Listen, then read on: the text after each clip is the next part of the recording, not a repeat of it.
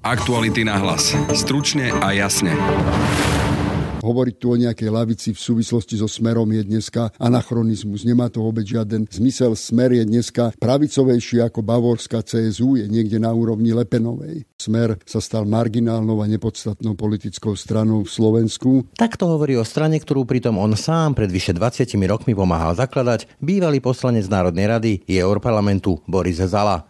Smer podľa neho prestal byť lavicovou stranou, ktorá je dnes na lobe voličov pravého extrému. No a jedna z jeho najviditeľnejších tvári je vraj ako z učebnice o rannom fašizme. Pán Blaha permanentne predkladal rôzne materiály, ktoré som ja vtedy už v roku 2016 hodnotil ako materiály, ktoré sa blížia názorom ranného talianského fašizmu, doslova do písmena, ako keby som čítal Mussoliniho z 20. rokov. Donedávna patril medzi nespochybniteľných hegemónov slovenskej politiky. Po 12 rokoch vládnutia sa však z neho stal už iba tieň zašlej slávy, ktorý sa neštíti robiť politiku aj na téme očkovania a o svojich prominentných nominantoch, ktorí dnes čelia vyšetrovaniu, zasa hovorí ako o politických väzňoch. Kam zmizli smeru jeho voliči a prečo sa trojnásobný premiér vybral na lov voličov, po ktorých donedávna siahali Kotlebovci či Štefan Harabin? Prečo sa začalo šéfovi ľavicovej strany posmievať ako birmovanému komunistovi? Ako to bolo s financovaním vlastnou hlavou? A je Robert Fico napriek svojej nespochybniteľnej verbálnej i politickej zručnosti dnes už len tak povediac chodiacou politickou mŕtvolou? Nenazval by som to takto, lebo je stále prítomný na politickej scéne, ale nazval by som to tak, že už nikdy prvé husle ani druhé husle hrať nebude. V dnešnom podcaste na to odpovie jeden zo zakladajúcich členov Smeru, jeho bývalý poslanec a dlhoročný lavičiar Boris Zala. Počúvate Aktuality na hlas. Pekný deň vám želá Braň Robšinský. Pri mikrofone vítam bývalého europoslanca a bývalého poslanca Národnej rady za Smer sociálnu demokraciu. Inak jedno zo zakladateľov strany Smer sociálna demokracia Borisa Zalu. Dobrý deň. Dobrý deň, prajem. Na úvod si vypožičiam citát od Eduarda Chmelára. Správa, že odidenci od Kotlebu okolo Milana Uhrika sa dohodli s Robertom Ficom na spoločnom masovom proteste 1. septembra znie ako zlý vtip. Len si to predstavte, 29. augusta sa predstaviteľa Smeru SD podľa vlastných slov aktívne zúčastnia na pripomienkach výročia SMP a o dva dní sa postavia na tribúnu s pravoplatne odsudeným neonacistom a s ľuďmi, ktorých označujú najhrdinskejší skutok tohto národa za bolševický puč. Toto sa už nedá prejsť bez adekvátnej odpovede. Pán Zala, vy ste zakladali smer sociálnu demokraciu s Robertom Ficom. Ako sa vám toto počúva alebo vníma, že Robert Fico si tu ide podať ruky s Mazurekom, Uhrikom. Na túto tendenciu som upozorňoval už pred šiestimi rokmi. To není žiadna novinka a niekoľkokrát som o tom písal, že takéto tendencie v smere existujú a napokon aj môj najväčší konflikt z tých pred tých šiestich rokoch okrem problémov okolo podvodov DPH pána Baštrňáka, tak ten podstatný problém bol práve tento ideologický zápas s konzervatívnou orientáciou, na ktorú sa Smer vydal pod vedením Roberta Fica. To už začalo byť evidentné v prezidentskej kampani v roku 2014. A keďže ja som dosť citlivý sociálny demokrat, ktorý síce v praktickej politike chápem mnoho pragmatických vecí, ale nepripúšťam prekročenie istých hraníc. A ten konzervativizmus sa začal objavovať už v tom 2014 roku, ako spomínam, Spomínate si, keď e, sa celkom posmešne hovorilo o Robertovi Ficovi, že je birmovaný komunista.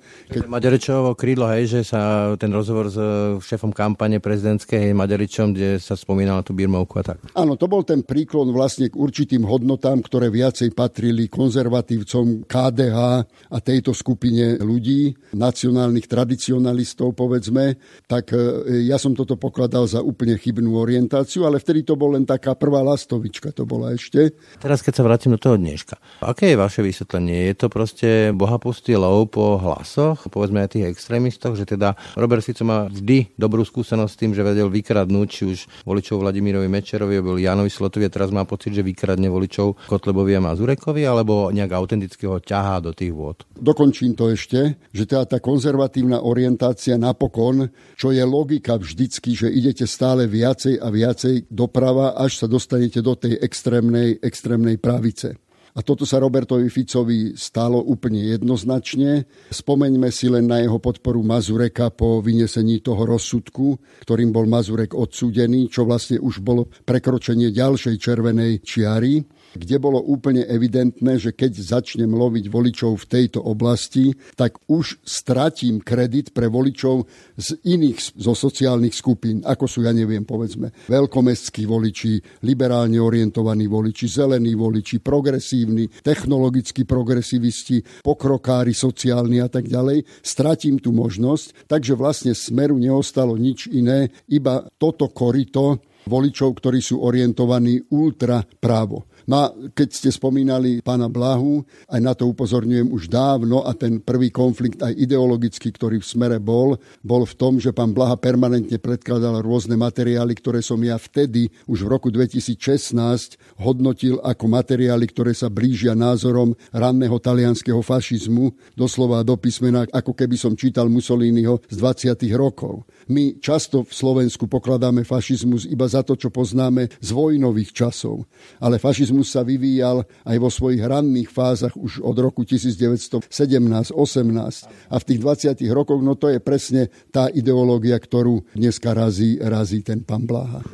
Blaha je taký ranný fašista muslimského strihu? Je to úplne jednoznačné, proste tá logika nepustí.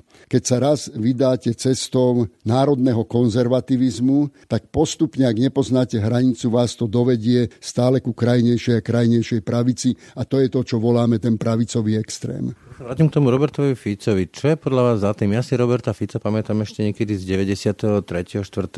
Potom ako v 98. pobiehal po parlamente a snažil sa novinárov presvedčiť, aby znížila sa alebo lobovali za zníženie hranice potrebnej pre kandidatúru na generálneho prokurátora. A bol to taký usilovný, aj, ale hodnotovo ukotvený nejakým spôsobom politik. A toto je čo? Toto je čistý oportunizmus? Súhlasím s vami, ja sa nechcem zaoberať psychologickou stránkou, stránkou veci. Ja hovorím len k tomu, čo mňa ako sociálneho demokrata dnes na voľnej nohe e, zaujíma. A to je presne to áno, skutočne pri zakladaní smeru nebolo to hneď tak, že by bolo všetko aj tam ideologicky ako v poriadku. Boli tam rôzne prúdy, ale ten zápas bol skôr s pravicovo-liberálnym prúdom, ktorý tam bol relatívne veľmi, veľmi silný, ktorý reprezentovali ľudia ako povedzme, ja neviem, Palopaška a tak ďalej. Bola tam celá takáto ako skupina. A Robert Fico ale otvoril priestor pre určitú orientáciu doľava. A tento priestor zase sme tam boli istá skupina ľudí, ktorí sme ten priestor využili a do, skutočne sme do tej medzery, ktorá vznikala, sme vkročili a vsúvali sme tam sociálno-demokratické prvky. Hlavne v opozícii k tomu neoliberálnemu konceptu, ktorý vtedy bol dominantný z dielne Zurinda Mikloš, Kaník povedzme. Takže hľadali sme určité alternatívy. A priestor na to bol a podľa môjho názoru ten priestor bol až do roku 2014. Hovorím teraz o politike politickej stránke veci. V tom 2014 sa to zlomilo a Robert Fico sa pridal na tú konzervatívnu stránku. Keby som to mal hodnotiť z osobného pohľadu, mne sa zdá, ako by sa mu zdalo, alebo ako keby podlahol tomu Orbánovskému modelu ako keby podlahol predstave, že Orbán v Maďarsku mal týmto príklonom ku konzervativizmu úspech a on to zopakuje na Slovensku. Orbán to je instrumentalizácia moci. To je jednoducho, zoberiem si takú ideológiu, ktorá mi prinesie najviac hlasov, najviac percent. To je čistý oportunizmus. No v prípade Orbána je to tak, ja si totiž Orbána pamätám veľmi dobre, my sme sa osobne mnohokrát stretli, keď bol mladý človek ako ja, tak sme sa stretávali na podujatiach v 90. 91. roku na podujatiach sociálnych demokratov v západnej Európe ešte s Adamom Michníkom a s touto partiou. Orbán sa potom pridal viacej k liberálnemu prúdu, ja k tomu sociálno-demokratickému a potom Orbán postupne prekročil k tomu konzervativizmu. Lenže konzervativizmus v Maďarsku sa má oprieť o akú aj historickú nostalgiu. Kdežto u nás sa nemá, okrem politického katolicizmu, sa konzervativizmus vlastne nemá o čo oprieť ešte povedzme o taký hlinkovský nacionalizmus. Čiže, tak... čiže, klože, čiže klože Robert Fico k takému tomu hlinkovsko-tisovskému uvažovaniu? Neviem, či tisovskému, ale tá orientácia, ktorú som povedal, je už dneska jasná to keď vidíte, ako proste to, čo sa deje, keď počujete tú retoriku, spôsoby vyjadrovania, tak proste je to niekde na úrovni toho hlinkovského tradicionalizmu. K tomu motivu, lebo ja hovorím, jeden možný motív je oportunizmus. Chcem hlasy, chcem percenta, ale druhý možný motív, o ktorom som zatiaľ ešte nehovoril, je strach je obava z toho, že tá slučka, lebo však máme už teraz e, v tých vyšetrovacích celách rôznych proponentov a nominantov Smeru A stále viac sa hovorí o tom, že to smeruje až k Robertovi Ficovi.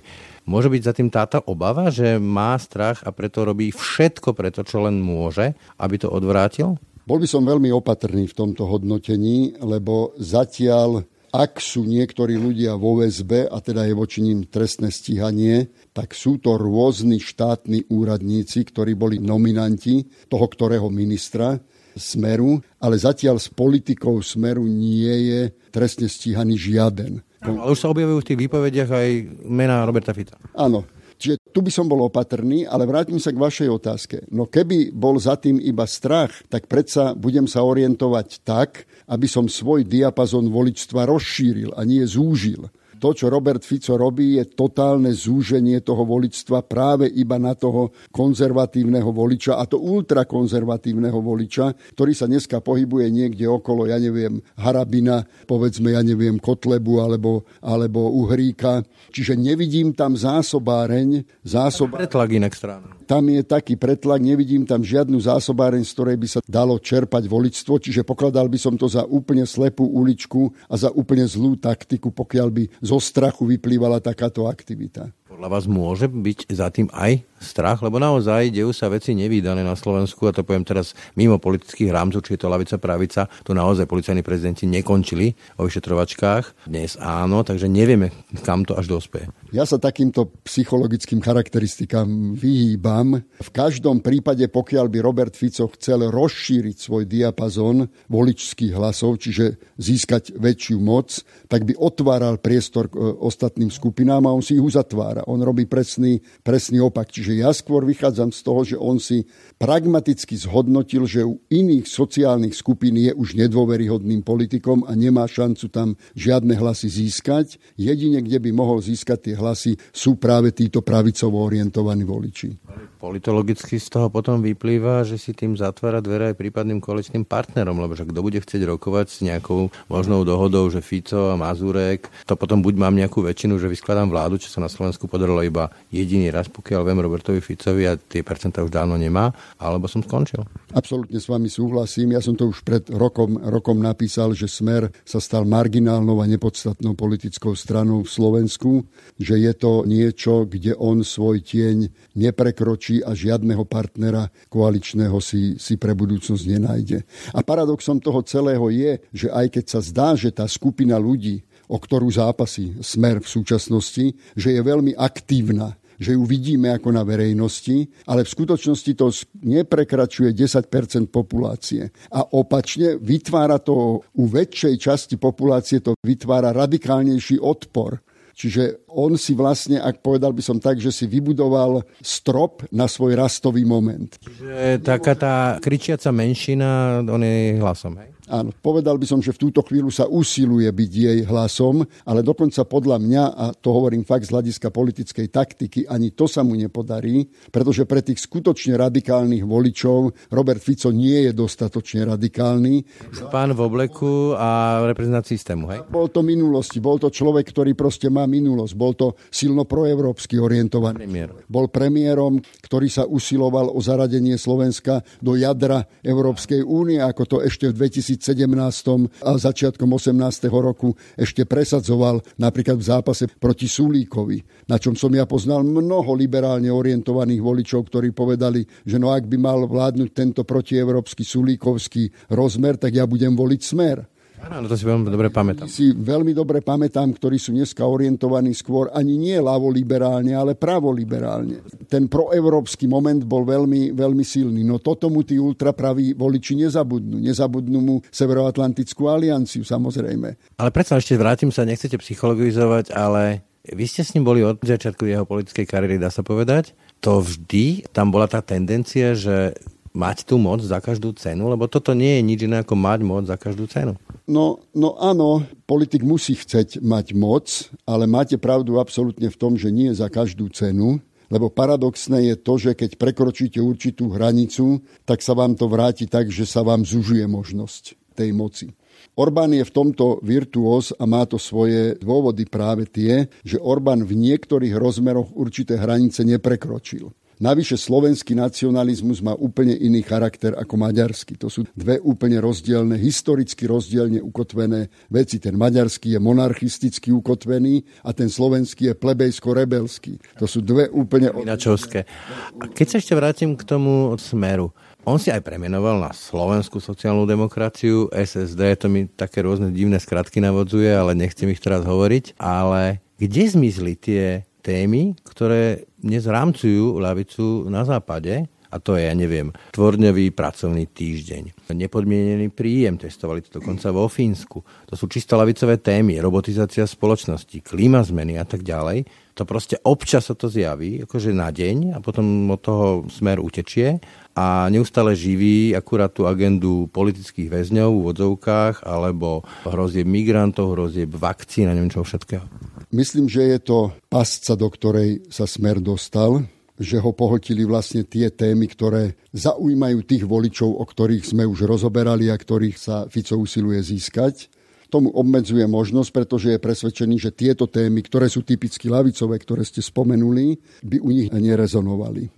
To je o tom, že je vyprázdnený odborne, povedzme? No, odborne, no tak politik by si mal urobiť určité odborné zázemie. Je to pravda, že on stratil veľmi výrazne horizont uvažovania jediného človeka, ktorého má pri sebe, to je práve Blaha. Ten jeho horizont je antiglobalistický, je vyslovene prízemný z pohľadu, z pohľadu toho, čo by lavica mohla robiť. No a ako som vám povedal, tie názory sa zorientovali to, že on sa vlastne od tej lavice definitívne dostal na úplne opačnú stranu. Takže hovoriť tu o nejakej lavici v súvislosti so smerom je dneska anachronizmus. Nemá to vôbec žiaden zmysel. Smer je dneska pravicovejší ako bavorská CSU, je niekde na úrovni Lepenovej. Nechcem akože veľmi hlboko a obsiahlo rozoberať Luboša Bláhu, ale predsa len nedá sa mi nespýtať sa, kde sú potom hranice, lebo tie jeho statusy a to, čo píše, to sú hrubozrné demagogie až lži na akékoľvek témy a slovník, kde je to Mengele, Himmler,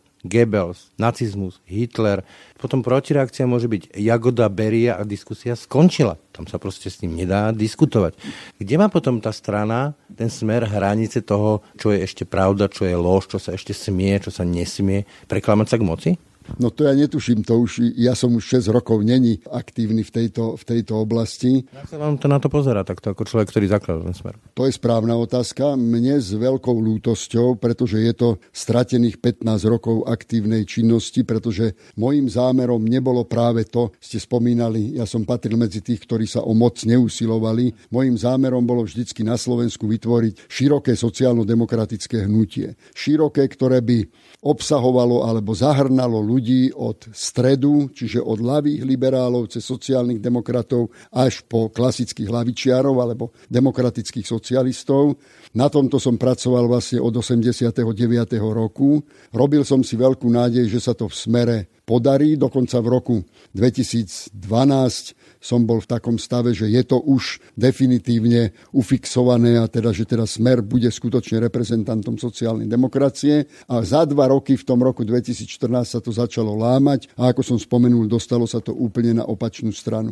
Takže v súčasnosti vlastne na Slovensku dnes reálny sociálno-demokratický prúd neexistuje. Hovoríte, že ja vás ocitujem, že o Smere sme už teda hovorili, ale že teda nie je sociálnou demokraciou. A druhou stranou je teda hlas Petra Pellegriniho o ktorom hovoríte, že veľká ešte nemá idový program, ktorý by nadchol a zapálil. A teda podľa vás sme svedkami, citujem, dynamického napredovania politického katolicizmu a národného konzervativizmu, ktorému odporne skladú hlavne liberáli. A lavicu vlastne teda, že hovoríte, že nemáme ako vôbec žiadnu alternatívu. Čiže podľa vás žiadna sociálna demokracia, žiadna reálna strana 21. storočia reprezentujúca tento typ lavicového myslenia na Slovensku dnes nie je? Túto chvíľu nie, lebo pokiaľ ide o hlas, Hlas je vo vývojovom štádiu. Kam sa vyvinie, povedať to neviem. Ako ja poznám Petra Pellegriniho, bude sa usilovať o niečo, čo by som nazval moderné Slovensko. Tak by som to asi nazval.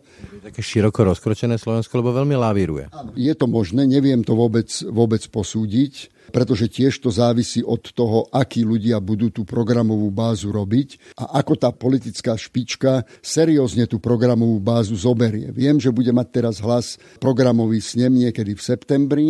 Neviem, aké materiály sa tam chystajú, akým spôsobom, ale ešte raz hovorím, pokiaľ poznám politiku Petra Pellegriniho, ale aj tých pár ľudí okolo neho, ako je povedzme Kmec, Raši a tak ďalej, to boli vždy ľudia, ktorí rozmýšľali o modernej tvári Slovenska. A to presne ako hovoríte, je veľmi široký záber, čo je to moderné Slovensko. Nepochybne sa o to budú usilovať, ale či sa to dostane na k tematike ktorá je typická pre sociálnu demokraciu, keď hovoríte napríklad. To je veľmi zaujímavý rozmer. Otázka, povedzme, skracovania pracovného týždňa otázka základného príjmu ako určitá programová, to ešte není vyriešené, ale ako určitá perspektívna programová línia, ktorá je veľmi významná, ale aj otázka posilnenia napríklad tarifných vyjednávaní, otázka posilnenia inovačných aktivít. Jasne, tých uh, legitimných hlavicových tém je tu strašne veľa, ktoré sa neotvárajú. Napríklad jednu takú, ktorú by som povedal, že pre Slovensko by mala byť alfou a omegou a to je vyrovnávanie regionálnych rozdielov na ktorom, povedzme, Smer skutočne od roku 2014 nepredložil jediný, jediný programový bod na to, akým spôsobom zbližovať regióny. A zbližovať regióny vlastne znamená vytvoriť modernú transformáciu tých zaostalých regiónov. Potom tá otázka ale moja znie, že či toto všetko nie je dôsledkom toho, že ako smer, tak hlas, ktorí sú vlastne ľudia zo smeru ktorý tu vládol 12 rokov a dneska vidíme v súdnom systéme a v tých vyšetrovačkách, ten systém bol prehnitý. Čiže nenesú tie obidve strany pri veľkú gulu, pri veľkú záťaž podozrení, dneska v rovine podozrení naozaj z klientelisticko-mafiánskeho riadenia krajiny a tým pádom straty legitimity navrhovať a vôbec riešiť nejaké lavicové alebo akékoľvek iné témy. Nesú si toto dedičstvo, to je realita, ale zase treba povedať tak, netreba robiť zo smeru ako celku zločineckú organizáciu, ako niektorí snažia. Často bývajú takéto, bývajú takéto články, pretože poprvé v smere bolo mnoho prúdov, skutočne mnoho prúdov. Nikdy v smere nebolo tak, že by Robert Fico že by vytvoril nejaký autoritatívny a diktátorský systém. To nie je pravda. Budem osobný, rozprávam sa s vami, budem robiť s vami teda podcast, vysielať podcast a tiež ste vlastne bývalý smerák, nemám s tým problém. No, čiže prúdov tam bolo veľa a zase na druhej strane napríklad to, čo dneska vychádza najavo pri tých vyšetrovaniach. No ja garantujem, že 90% ľudí nemalo o tom šajn. Ak niekto vykonáva takéto činnosti a aktivity, tak jednoducho vám to nevešia na nos on nepríde na predsedníctvo alebo na zasadnutie nejakého orgánu s tým, že bude o týchto veciach hovoriť. Opačne, veď aj Kol mal svojho, svojho stranického pokladníka čierne peniaze a nikto o tom v tej strane nevedel. Ale na druhej strane, podľa vás, bolo možné, aby o tom najvyššie vedenie strany nevedelo? Veď to bolo systémové, čo vidíme dnes. Bolo to podľa môjho názoru možné a poviem prečo. Však jedna z vecí, kvôli čomu začali protestovať aj mnohé okresné a krajské organizácie aj v smere, bolo to, že predtým, povedzme pred rokom 2000 2015 sme mali pravidelné zasadnutia predsedníctva každý mesiac, kde sa prerokovávali rôzne veci ale od roku 2015 už zasadaní bolo stále porečie a porečie a všetci sme pocitovali, že ten výkon moci sa nejako vyšinul niekde inám, ako boli reálne. Vlády, to boli tie rôzne peťky pravdepodobne na ten úrad vlády, len to už som ja nemohol sledovať, lebo ja som bol v Bruseli. To bola tá peťka, napríklad to bolo, že Kaliňák, Paška, Maďarič, šéf tajnej služby, Magala, vtedy myslím, Robert Fico. A ja sa pýtam, že či títo ľudia naozaj pri tom systémovom charaktere, ako dnes vidíme, o tom mohli nevedieť. Toto neviem povedať, lebo som sa nikdy takéhoto stretnutia nezúčastnil. Neviem to posúdiť. Skôr si myslím, že ak nejaké veci sa diali, tak to skôr na linke, na linke, ktoré obhospodárovalo ministerstvo vnútra, alebo ako ukazujú niektoré súvislosti, tak väčšinou veci, ktoré už boli úplne mimo strany. Keď sa napríklad spomína Böder a táto partia, tak to nemalo so stranou nič spoločné. Proste to bolo už úplne mimo, to sa vytvorili nejaké centra. Kamaráti, napríklad Roberta Fica, tak. Mimo, mimo strany a už nemali vlastne s reálnymi orgánmi strany ani s platformami nič spoločné. Potom sa natíska logická otázka. Buď o tom Robert Fico vedel ako premiér krajiny a nesie za to nejakú mieru spoluzodpovednosti, alebo nevedel a potom jednoducho netušil, čo sa mu v krajine deje tercium non datur, tretia možnosť neexistuje podľa mňa. Toto neviem posúdiť, to je skutočne na orgáne trestnom, či, ktoré konajú v, vo trestnom konaní, ktoré vyšetrujú reálne súvislosti. Toto skutočne neviem posúdiť. Ja som sa nikdy s takými súvislostiami nestretol. Však napríklad často sa spomínajú oligarchovia, ktorí v pozadí smeru ako mali fungovať. No ja som zažil jeden veľmi ostrý zápas, ktorý som viedol. To bol zápas s Fedorom Flašíkom. To bol proste jediný reprezentant, ktorého som ja v smere poznal a ktorého by som mohol nazvať povedzme nejakým oligarchickým pôsobením. Ale ten zápas, ktorý som ja viedol proti Fedorovi a vyhral som ho, trval mi to síce 6 rokov, ale napokon som ho vyhral. Fedor musel aj odísť s 11 svojimi ľuďmi, aj z kandidátky, aj zo smeru. Tak ja som si myslel, že celý problém nejakého finančného alebo oligarchického pozadia je vyriešený. To, že niekto mal nejakého kamaráta, že sa niekto kamarátil, ja neviem, e, s Ďurom Širokým, Palopaška, povedzme, a tak ďalej. No tak kamarátili sme sa všelikto so všelikým. Ja som tomu nepripisoval žiadny mimoriadný význam a hlavne preto, že nikdy som sa do toho, kým som teda neodišiel do toho roku 2009, som sa nikdy nestretol, že by nejaký finančný oligarcha zasahoval do nejakých politických štruktúr, do nejakých politických rozhodnutí. Nikdy som žiadneho nikdy nestretol na žiadnom orgáne, ani na úzkých vedeniach, lebo však až do toho roku 2010 až 12 som chodil ešte aj na úzke politické vedenia. Keď sa vrátim k tomu sporu s Fedorom Flašikom, tak si pamätám, to bola tá zmluva Flašik Blaško, kde sa vlastne za nejaké sponzorské upísali miesta na kandidátke, že niektorí poslanci, niektorí štátni tajomník a tak ďalej a tak ďalej.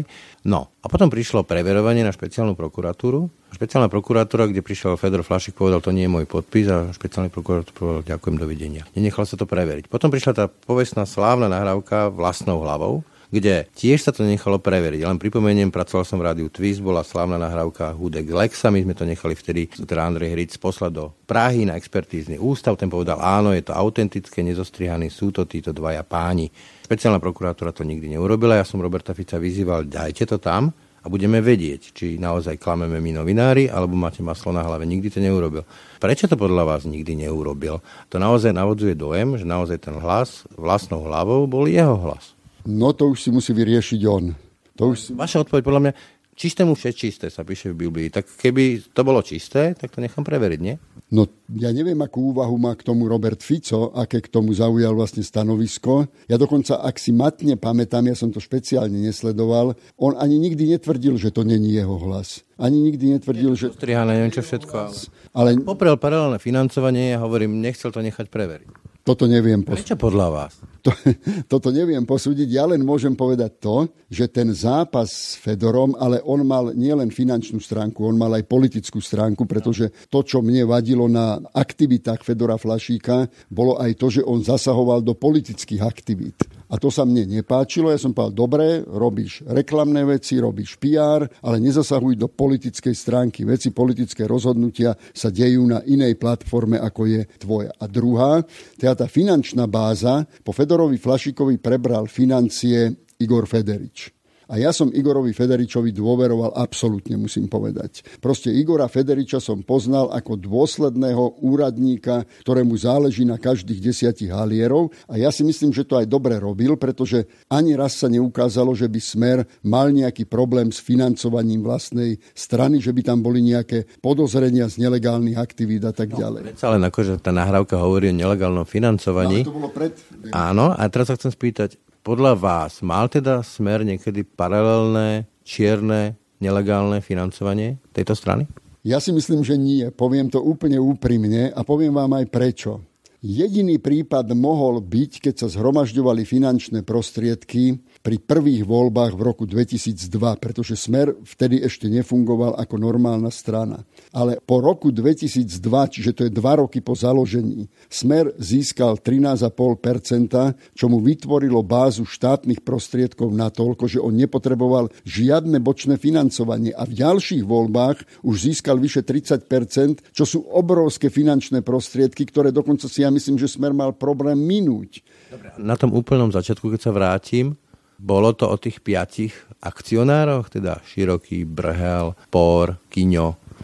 Ja o takejto aktivite nič neviem, dokonca mám o tom veľmi výrazné pochybnosti, lebo keby to tak bolo, tak by som tých ľudí niekde videl. Isté, že mohlo byť tak, že povedzme mohol niečo reprezentovať Fedor Flašík. Ale ja som videl len Fedora Flašíka a preto som si myslel, že jeho odchodom je celá vec aj vyriešená. Nikto iný v smere z týchto ľudí, ktorí ste spomenuli, nikdy nefiguroval. Nikdy nefungoval, nikdy sa tam neobjavil. Vždy tam bol Fedor Flašík, a Fedor Flašik mohol byť jediný, cez ktorých mohol takýto vplyv ako existovať. Ale keď, keďže Fedor v 2006 roku odišiel, tak ja som bol presvedčený, že všetko je v poriadku a pozadí sa nič nenachádza. Zmeňme tému, vráťme sa do aktuálnej reality. Slovensko je veľmi špecifické v európskom priestore v tom, že opozícia nie je na jednej lodi s vládou, čo sa týka vakcinácie. Jednoducho otvoril sa tu spor a opozícia používa vakcináciu ako tému proti vláde. Čo na to hovoríte, keď e, ide o tému, kde sa 90%, 99% odborníkov, medicínskych odborníkov, to vyslovene odborná téma, zhoduje na tom, že to je vlastne v zásade jediná možná cesta, ako prekonať pandémiu, teda očkovanie. Áno, pokladám to za tragédiu v túto chvíľu. Dúfam, že to nejakým spôsobom prekonáme. Ja som dokonca jednoznačný zastanca povinného očkovania je na to mnoho dôvodov, nechcem ich teraz, teraz ako rozoberať. Nehovorím, že to povinné očkovanie musí byť vždy a za každých okolností, ale keď sa ukáže, že je to nevyhnutné z hľadiska bezpečnosti populácie, a tá populácia tu je, Dokonca by som tým, ktorí tu vykrikujú kúsok od nás na námestí, povedal, že keď sú tak a všetci tvrdia, ako sú oni národne orientovaní, tak keby som bol skutočne národne orientovaný, tak som solidárny s každým príslušníkom národa a dám sa zaočkovať, aby som ho neohrozoval. Pretože aj ja, ja som dvakrát zaočkovaný a nemusím povedať, že je to len z dôvodov toho, že ja chcem si byť bezpečný a 100% istý. Ja som napokon COVID prekonal, nejaké protilátky som aj mal, ale dám sa zaočkovať aj preto, aby som ochránil iných aby som proste nebol ten roznášač, aby som nebol ten človek... Tá miera. Aby sa tam zmenšila, zmenšila miera. Ja som zažil totiž očkovanie ako, ako decko, pamätám sa, my sme žili na dedine a dedina skutočne pred očkovaním bola katastrofálne postihnutá rôznymi tragédiami od ľudí, ktorí mali tuberu, obrnu, čierny kašel, nešťovice, ak si spomínate na tieto choroby. A ja si presne pamätám, keď som ja bol chlapec, ako toto po očkovaní v dedine začalo miznúť ako proste z kriplov sa stávali normálni ľudia, proste sa nerodili už nové poškodené osoby. Toto určite zažil aj Robert Fico, ľudia v strane Smer, však to nie sú 20-roční ľudia. Prečo podľa vás teda takýmto spôsobom parazituje na tej téme očkovania? Nie je to hyenizmus? No nazvali ste to presne, takže nemám čo k tomu dodať. Myslíte si, že keby Robert Fico sedel v kresle premiéra, tak by sa správal presne opačne, že by vyzýval k tomu očkovaniu, možno, že by možno išiel aj cestou toho povinného očkovania? Neviem to posúdiť, záleží od toho, v ktorom období by to bolo. Keby povedzme to bolo vo vláde v roku 2006 alebo v roku 2012, tak som si istý, že by zaviedol povinné očkovanie. Ale už po roku 2014 som si istý, není akú taktiku a aký prístup by zvolil.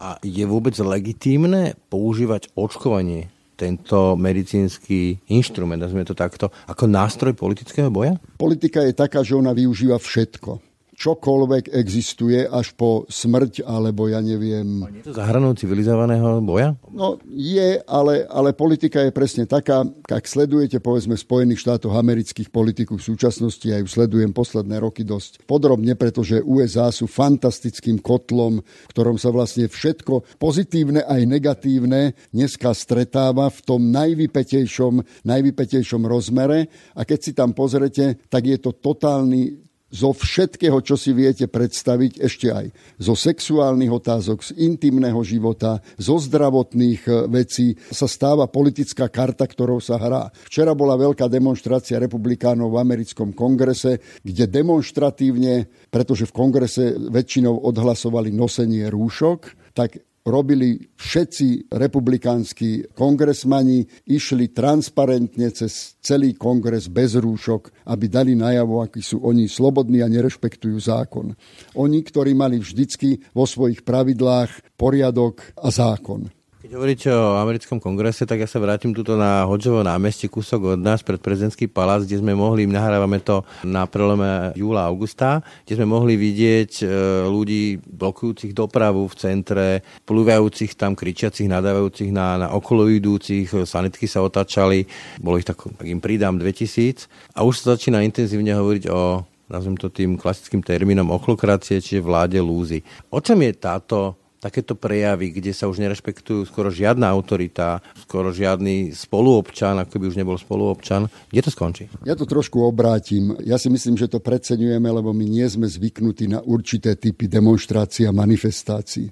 Ako Francúzska, tak? Kdekoľvek od Španielska, keď si zoberete Talianska, povedzme, ale to isté môžete vidieť veľmi často aj v severských krajinách sa objavia takéto veci. My nie sme na to zvyknutí. Keď sa na to pozrete, no čo to je vzorka? No je to nejakých 1500 ľudí, ja ich tu mám za rohom, sledujem ich e, už od začiatku pandémie, od roku 2000. Vypovedanie relevantné to nie je zatiaľ? Nie je relevantné, proste my nie sme zvyknutí na takéto typy protestov. Ja zastávam názor taký, že jednoducho protest protest je protest, keď je povolený, je povolený. Polícia má postupovať v súlade so zákonom, ale dovolím si tvrdiť, blokovanie ciest už je podľa mňa prekročenie zákonných možností takejto demonstrácie a ja si myslím, že aj naša policia a vláda sa musí naučiť, že v istých situáciách musí zasiahnuť, povedal by som, radikálnejšie, aby uplatnila zavedenie zákona.